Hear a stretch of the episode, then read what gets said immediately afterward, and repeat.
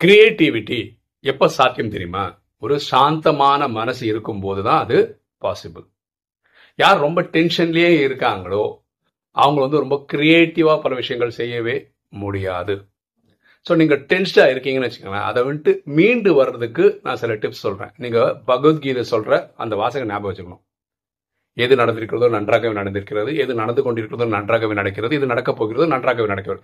இது உங்களுக்கு ஞாபகம் வந்தா உங்களுக்கு டென்ஷன் குறையும். இதுவும் கடந்து போகும் அப்படின்ற ஸ்டேட்மெண்ட் ஞாபகம் வச்சுக்கும் போதும் உங்களுக்கு டென்ஷன் குறையும்.